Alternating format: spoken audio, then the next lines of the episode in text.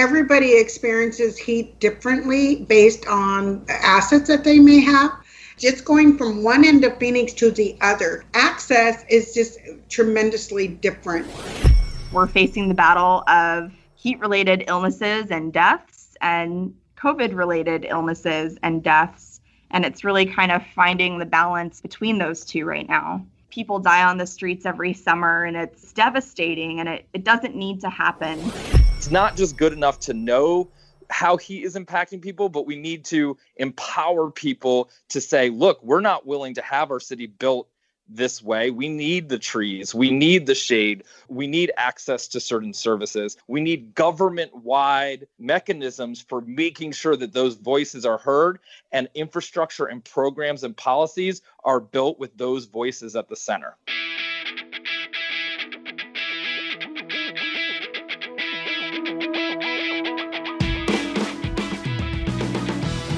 Hey everybody, welcome back to the Vitalist Spark Podcast. I'm your host, John Ford.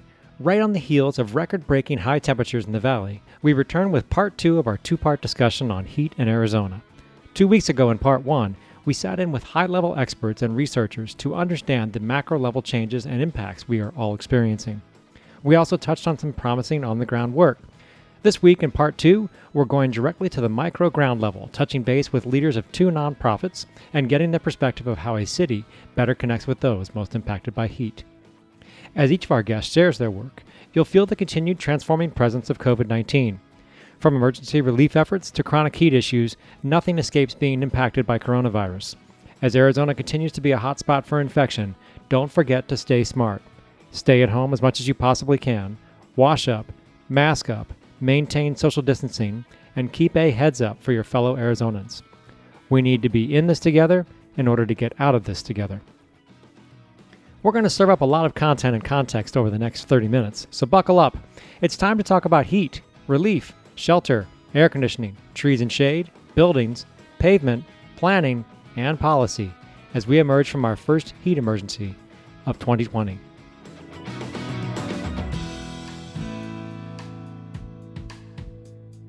We have three incredible people who are doing amazing work on the ground during our heat crisis here in the Phoenix metro region.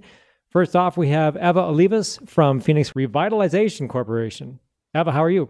I'm fine, thank you. Thank you for joining us. Braden Kay, Sustainability Director for the City of Tempe. How are you? Hey, John, good to be here. Glad to have you. And Danielle McMahon, Director of Food Services at Saint Vincent de Paul. How are you? I'm great. Thank you for having me. Thank you for being here. Let's get to it. Eva, I'm going to start with you. It was a really super hot weekend last weekend. What was the work like for you at Phoenix Revitalization Corporation, and what are you thinking about as you go forward this summer? Probably the most critical thing is how do we inform people at a time with the virus going on right now. We have, for the past ten years, had a small heat mitigation program where we had done community outreach to twenty-two different sites, just reminding people about some simple basics. Don't leave kids in the car. Don't leave dogs in the car. Don't leave food in the car. Check on vulnerable neighbors. We didn't get to do that this year. A lot of times it's out of sight, out of mind. One of the concerns that we have also is that I am a native Phoenician, and I can tell you, heat today is not like heat when I was ten years old. And so it just feels a lot different. In our program, we actually wanted people not to be comfortable and relaxed in this Arizona heat and say, oh, I'm a native, I've been here, I can handle it, because it's just different. It's much hotter. And there are a lot of things that influence that heat now that weren't around when I was ten years old. There's a lot more concrete. There's a lot more buildings, a lot more that contributes to elevating the heat. It's really trying to get the word out at the grassroots level to the people who really don't have a lot of options on how to mitigate the heat. The one thing that we get every summer are calls from low-income families because they have either substandard or no cooling system. So it's how do we get them connected to very limited resources in order to survive the summer. And you know, it was pointed out in part one of our heat discussion that lots of people also have functioning air conditioning but can't actually afford to have it on. Mm-hmm. We have people that have a window unit eight or nine people sit in that room all day in their home because they can't afford to have the full unit. So they have to settle for trying to stay in that one room. You can imagine that right now with the virus, that is just extremely, extremely difficult. Even with assistance from either the city or the county or whoever for A C units or cooling systems, we have people who live in mobile homes.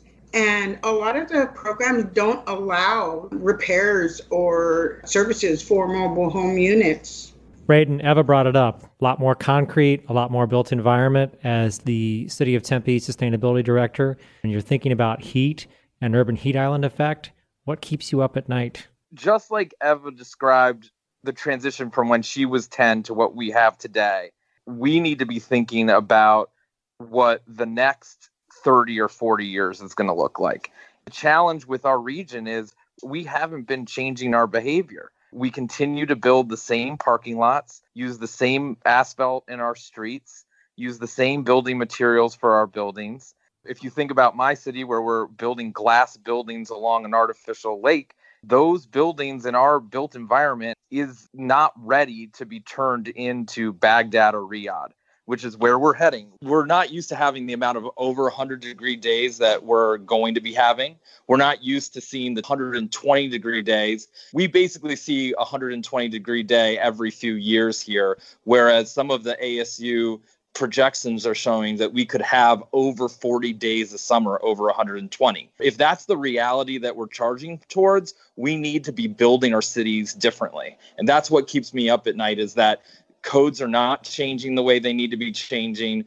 We're not incentivizing and working with the development community to change the way we're building our environment. I'm really excited about some of the things we're experimenting with in Tempe in terms of understanding how heat impacts people's health and how our infrastructure can change to create a cooler place. And the nature's cooling systems work that Eva and the Nature Conservancy have been a part of are great, but we have to have a lot more political energy put towards changing the way we're building our cities. Otherwise, this is going to be a very, very uncomfortable place to live in the twenty fifties and twenty sixties. Danielle, there's two sides to this equation. There's some of the longer term things that Braden just mentioned, and then there's the more immediate, like what happened last weekend. When it came to the work that you were doing at Saint Vincent de Paul as temperatures were at one sixteen, one seventeen, what did that work look like, and how will it look going into the future? At Saint Vincent de Paul, we do a lot of work with unsheltered individuals and people experiencing homelessness. So we have five sites all throughout Maricopa County, and we do our best to extend hours at those locations so that individuals can come and receive relief from the heat. That looks different this year because of the COVID virus that's been spreading. So we have limited numbers and limited capacity of what we can do as far as getting people inside. We've put in some work this summer to extend relief outside with shade and misters and portable cooling units, and it's helped. It's not the same, but it has helped. Last weekend, we made the call also to expand hours for our outreach team. So we sent them out last weekend with those one hundred seventeen degree days to hand out water to individuals in encampments as well. The virus has made heat relief extremely difficult. It's never an easy thing to do, but because we can't fit two hundred people inside of a building right now, we're limiting it to forty-six people. That's a lot less. The county and city has put in some work, thankfully, as well, to extend relief services at the Phoenix Convention Center, at our dining room at the Human Services Campus in downtown Phoenix. We shelter eighty individuals overnight for four months every summer. Typically, again, that's two hundred seventy-five people, but now it's only eighty this year. Heat relief will continue all through the summer. Hopefully it can look a little bit different next summer and we're able to open up those capacities again, but right now, we're facing the battle of heat-related illnesses and deaths and COVID-related illnesses and deaths, and it's really kind of finding the balance between those two right now. Every summer, too, I mean, it's a lot of water. Unsheltered individuals that don't have access to running water to keep them hydrated. People die on the streets every summer, and it's devastating, and it, it doesn't need to happen. Communities partner with us to provide water and funding for expanded hours. We've been doing that since the beginning of June, We will do that through the end of September at least.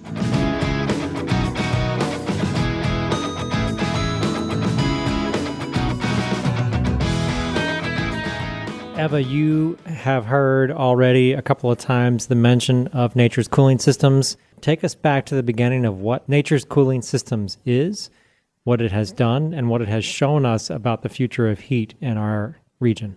We were approached by the Nature Conservancy for several reasons, but the primary reason is that most of P R C's work, Phoenix Revitalization's work, is at a very grassroots level. And they really wanted to know what was the impact of the heat on people who were in the areas where the heat is most intense. And so what we did was we had community meetings with, with about eighty residents come in for a couple. We had, I think, twenty-five, thirty in for another one. But we had these convenings where we really explained what heat was and how to get some data about the heat. And then we really wanted to know what they were doing. What are you currently doing to mitigate heat? What are the types of steps you do every time summer comes in order to protect yourself from the heat? And it was really very interesting because it was everything from we reschedule our appointments so that we try to do everything at one time. We work with neighborhoods that are very transit dependent on public systems. Going to the bus stop where the benches are metal is really challenging. So they said they try to make early appointments. Sometimes they try to group together in order to get a ride to the grocery store. And sometimes they order out, which they can't afford to do because it's just too intensely hot for them to go out. They're not eating as healthy. They're not socializing as much because there are not either locations close to them or it's just too hot to get to the front door, much less outside. So it was really interesting to see the types of things that they came up with. Simple things like a lot of people in Arizona have never really used an umbrella other than for rain occasionally. We really talked a lot about how an umbrella could really bring a different level of coolness to you. It was helping them understand the types of things that they do, that they didn't connect the dots to mitigating heat. We were able to compile all this information and produce a document that was a guide for the developers. Everything from wanting to understand what the pathways were, the walkways, what were some of the cooling systems they could bring in. And I'll give you an example. There was a park that had a water feature that actually was not even operable. There is no pool in this area, so having that water feature work was pretty critical, and they were able to advocate to have that repaired and running all the time, which is doing now. So that was very helpful for some of the kids in the neighborhood. We were also able to share our findings with the developer of the project and the city to see, you know, what were the trees that could be used, what were the shading features that could be used, what public art could be combined with providing shading. So there were many suggestions that were made for the document that we were able to produce. So really an all hands on deck kind of solution then. It was a combination of knowing what the coping strategies were, knowing what could be longer term solutions and combining those with some really creative approaches and insights directly from residents. Yeah, I think one of the most important thing though is really how we could influence the housing project to take a look at those ideas and include them in the design. So we were very excited when they called us and specifically had a one-on-one conversation with the developers and not only my team, but residents to be able to explain their thoughts about what this meant and how they were experiencing this corner. One of the simplest things they talked about demonstration sites, the residents identified was that when the kids get picked up at the bus stops, there's literally no shade at these bus stop areas for when they stand there and wait for the bus or when the parents come to wait for the bus to come back. Nobody even thought about having shading structures there. The fact that the residents were very interested in having art be incorporated into the shade structures. In this particular community, having trees would be an extremely welcome project, but a lot of our residents can't afford the water. So we're real excited to be able to talk to the developers and be able to influence design. Speaking of developers, Braden, How do you think about this type of work from a city perspective? Talk about some of your favorite projects related to heat and also about Tempe Equity in Action. So cities really have the responsibility of figuring out how to center people in this work. And that's why the work that we're hearing about from Danielle and Eva is so important, is that often most vulnerable populations are the ones that are most affected by heat. And those are people in cities that are often not articulated in the conversation around how infrastructure gets built, where and how cooling centers are placed. Cities really need to figure out new ways of incorporating resident voice and bringing people into the decision-making process that aren't always there. And so that's really what we've been trying to do in our sustainability work and in our heat work. In our heat work, one of the things we're really excited about is this work that was just funded by Robert Wood Johnson Foundation and Pew Charitable Trust as part of a program they called the Health Impact Project. And what we did with that funding was we worked with A S U professors specifically to take people-centered heat data. They actually have a little heat robot called Marty, run by Doctor Ariane Medell, and we take Marty to playgrounds and bike paths and parks and street sides to right-of-ways to understand what it's actually like to experience heat in those places. Some of the same professors worked with the Nature Cooling System Project, and they've innovated this idea called a heat walk, where neighbors actually walk with Marty to understand what is happening in terms of how they're experiencing heat. And one of the things that we know is that we often use surface temperature to understand heat, and that's actually not a people-centered way of understanding heat. So what Marty stands for is mediant radiant temperature, which is a combination of radiation, like the energy coming off the sun, wind, humidity, and the surface temperature.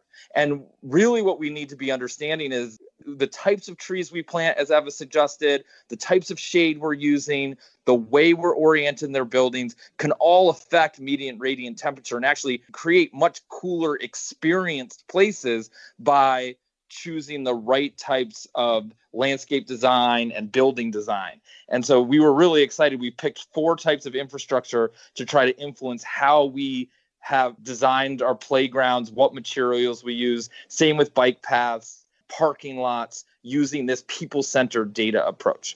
Now, the other thing that we've done is it's not just good enough to have people-centered data, but you need decision-making mechanisms that are different. So we've partnered with the Vitalist Health Foundation on a program called Equity in Action that's modeled off of work in Providence, Rhode Island, and Portland, Oregon, and Fort Collins, and a few other places that are paying community members to be experts.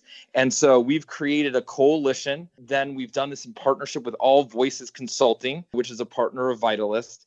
And we are doing deep racial equity work with a group of city staff and a group of social justice leaders and neighborhood leaders that we're paying over a three-year period to really figure out how can we as a city do better engagement. How do we bring the right voices to the table when we redesign a park or when we redesign cooling centers or when we create new policing policy?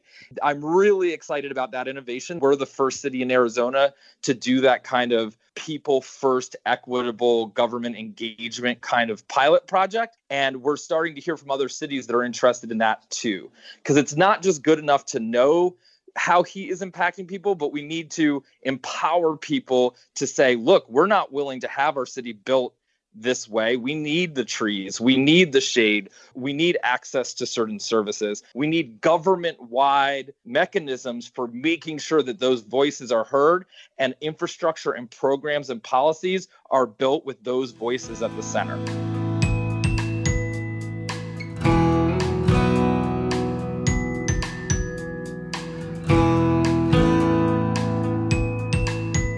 And this is not small work. I mean, you just talked about five different layers of the work. And I'll just try to rewind a couple of things. You talked about the overlapping effects of different choices that are made in the built environment. Uh, Dave Hondula in the last episode talked about the fact that when they experimented with so-called cooling pavement, it turned out to be reflective pavement, and that actually created more radiant heat. And so they're not really sure that that's necessarily a good choice. Talked a little bit more about some of those interrelationships and how you manage those from a radiant heat perspective. And then also, if you would, let's talk more deeply about why it's important to be doing racial equity work when we're talking about heat. One thing we're understanding about heat data, just to sort of take a step up, is one, we need to understand how heat works in our cities, because that's going to understand where we need to make heat investments, where we need to place things. So we need macro heat data, understanding the hot zones and cool zones of our whole city to make decisions as to where cooling infrastructure should go. And so that's one thing we've been working on with Dave Hondula. Then there's the micro level, the very small scale level. And you're absolutely right. One of the challenges with certain cooling infrastructure is that it's good for some things and not others. Los Angeles has gotten very famous for painting their streets white. Painting your streets white makes the nighttime temperature in that area not quite as hot because the asphalt isn't retaining as much heat and then casting it off at night. So that makes it cooler, but it's not cooler to experience walking across it at four in the afternoon because of that radiation effect. And so part of the challenge is we don't have silver bullet material solutions to a lot of our cooling challenge. The closest thing to a silver bullet is planting trees and vegetation wherever you can. But when you have to build streets or you have to build bus stops, we're stuck with certain materials and you have to make choices about whether you want it to be good at night or whether you want it to be a little bit cooler during the day as an actual experience walking by it. And there's definitely trade-offs involved. The reason that we need to be focused on race anytime that we talk about climate change and anything having to do with the environment is because people of color tend to be at the front line of this work. So in the work Eva does, she's been working on this for a long time to make sure that people of color's voices are heard in Phoenix. It's that type of work that's really important because many communities of color are the ones that are experiencing the most heat fatigue, have lack of access to transportation, or experiencing the most transportation challenges due to heat. So therefore, if you're not doing that deep racial equity work, then you're not really getting to the root causes of who is not thriving in your city, whether it's due to heat or other circumstances, and therefore how to fix it. We really think it's important to empower the community, to have them recognize that they have to be the ones looking out for opportunities to make change happen. Once we had completed the Nature's Cooling System project, the next thing we talked about was how do we really educate people at a grassroots level to understand what heat mitigation is, not to just live it every day. And we wanted to connect the dots between this is really an issue and here are the things that you can do. You know, this is a very technical field. And so we were very fortunate that we had some great scientists come in and really be willing to listen to us when we said, okay, we're going to have this conversation with residents and they're not going to understand a thing you're saying. So how do we translate the language in a very understandable way to grassroots residents so they can start advocating for themselves, that they start recognizing what are the things that are harmful, what are the things that are beneficial, and that they can start advocating for those those changes to occur or those changes to be added. We were very excited when the Urban Heat Leadership Academy was a project we could work on with the Nature Conservancy. But not only that, but that we were hoping to create a network of informed residents throughout the valley. So they could not only have access to great information from scientists, but they would also have a network of support with each other. Well, and this is one of the keys of the Urban Heat Leadership Academy, right? While it is true that a whole bunch of people might be sitting around that room talking technically, they also are getting their eyes opened by the members of that academy who are helping them understand the realities of daily life with heat. Yes, everybody experiences heat differently based on assets that they may have. And so we felt that it was just really critical that they're connected to each other, even just within Phoenix, just going from one end of Phoenix to the other. Access is just tremendously different. when you're in a community where a family of four lives on twenty thousand dollars a year, then if you are talking about a family, their income is two hundred thousand dollars a year. They're certainly going to have not only an A C system, but they're going to be able to repair it when it breaks. Access to what is most important to us is critical. The academy is really about how do we inform people, how do we connect people, how do we give them resources so they can really do something on an individual base, on a neighborhood base, and on a community base. And then how do we hold our systems accountable to support those changes? How do we go to the planning department and say, look, this developer's coming in here, he wants to build this, but there are no trees, there's no landscaping, there's no walkability here. Yeah, you're building a two hundred unit facility that nobody we work with can afford to be in, but the least you can do is make the pathway from here to here uh, walkable so that it makes it healthier, safer for residents of older neighborhoods to be part of. And what is the response when you ask for that? I have to say the city housing department in particular, I serve on the Central Village Planning Committee, so I'm always talking about what types of things is the developer going to give to the community that will improve the community, the conditions in the community, the connection for the community. So these are always questions that I'm asking as a member of the Central Village Planning Committee. The housing department has been very receptive to the comments that were made in the Nature's Cooling System Guide. And again, picking the right developer for a project is really important.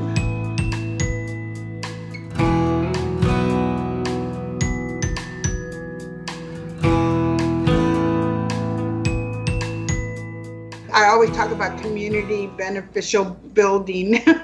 Not only does the developer, the investor, the owner benefit, but the community benefits from their presence. And so these are things that we're always pushing for. Sometimes people will listen and sometimes they don't, but our hope is that we evolve into a very responsible building in Phoenix. We're talking about something that benefits the people in the two hundred thousand dollars unit and the people who are also in that community who aren't living in that unit. Correct. The natural environment that is in every neighborhood benefits everybody. They have a shared responsibility to make the common areas be good for all. Danielle, you're on the daily front lines of what's going on at Saint Vincent de Paul. What are some of the things that you as an organization do besides immediate relief that mesh with some of the projects that we're talking about here related to long-term changes in the community related to heat? Right now, we're seeing a lot of expansion in shelter. Kind of plus side of the pandemic is that funds have been put into sheltering unsheltered individuals in different hotels and motels through different contracts with various cities in the county. Long term, I know Saint Vincent de Paul and other organizations and community members are talking about how we can expand upon shelter. We work with people that don't even hit the twenty thousand dollars income level.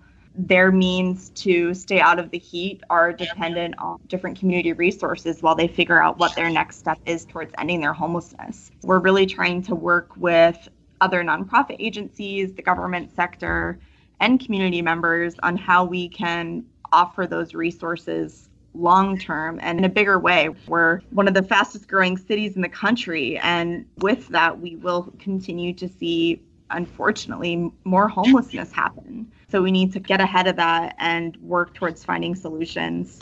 There's no reason for people to die on the streets in the summertime in Phoenix. And we really need to work together to prevent that.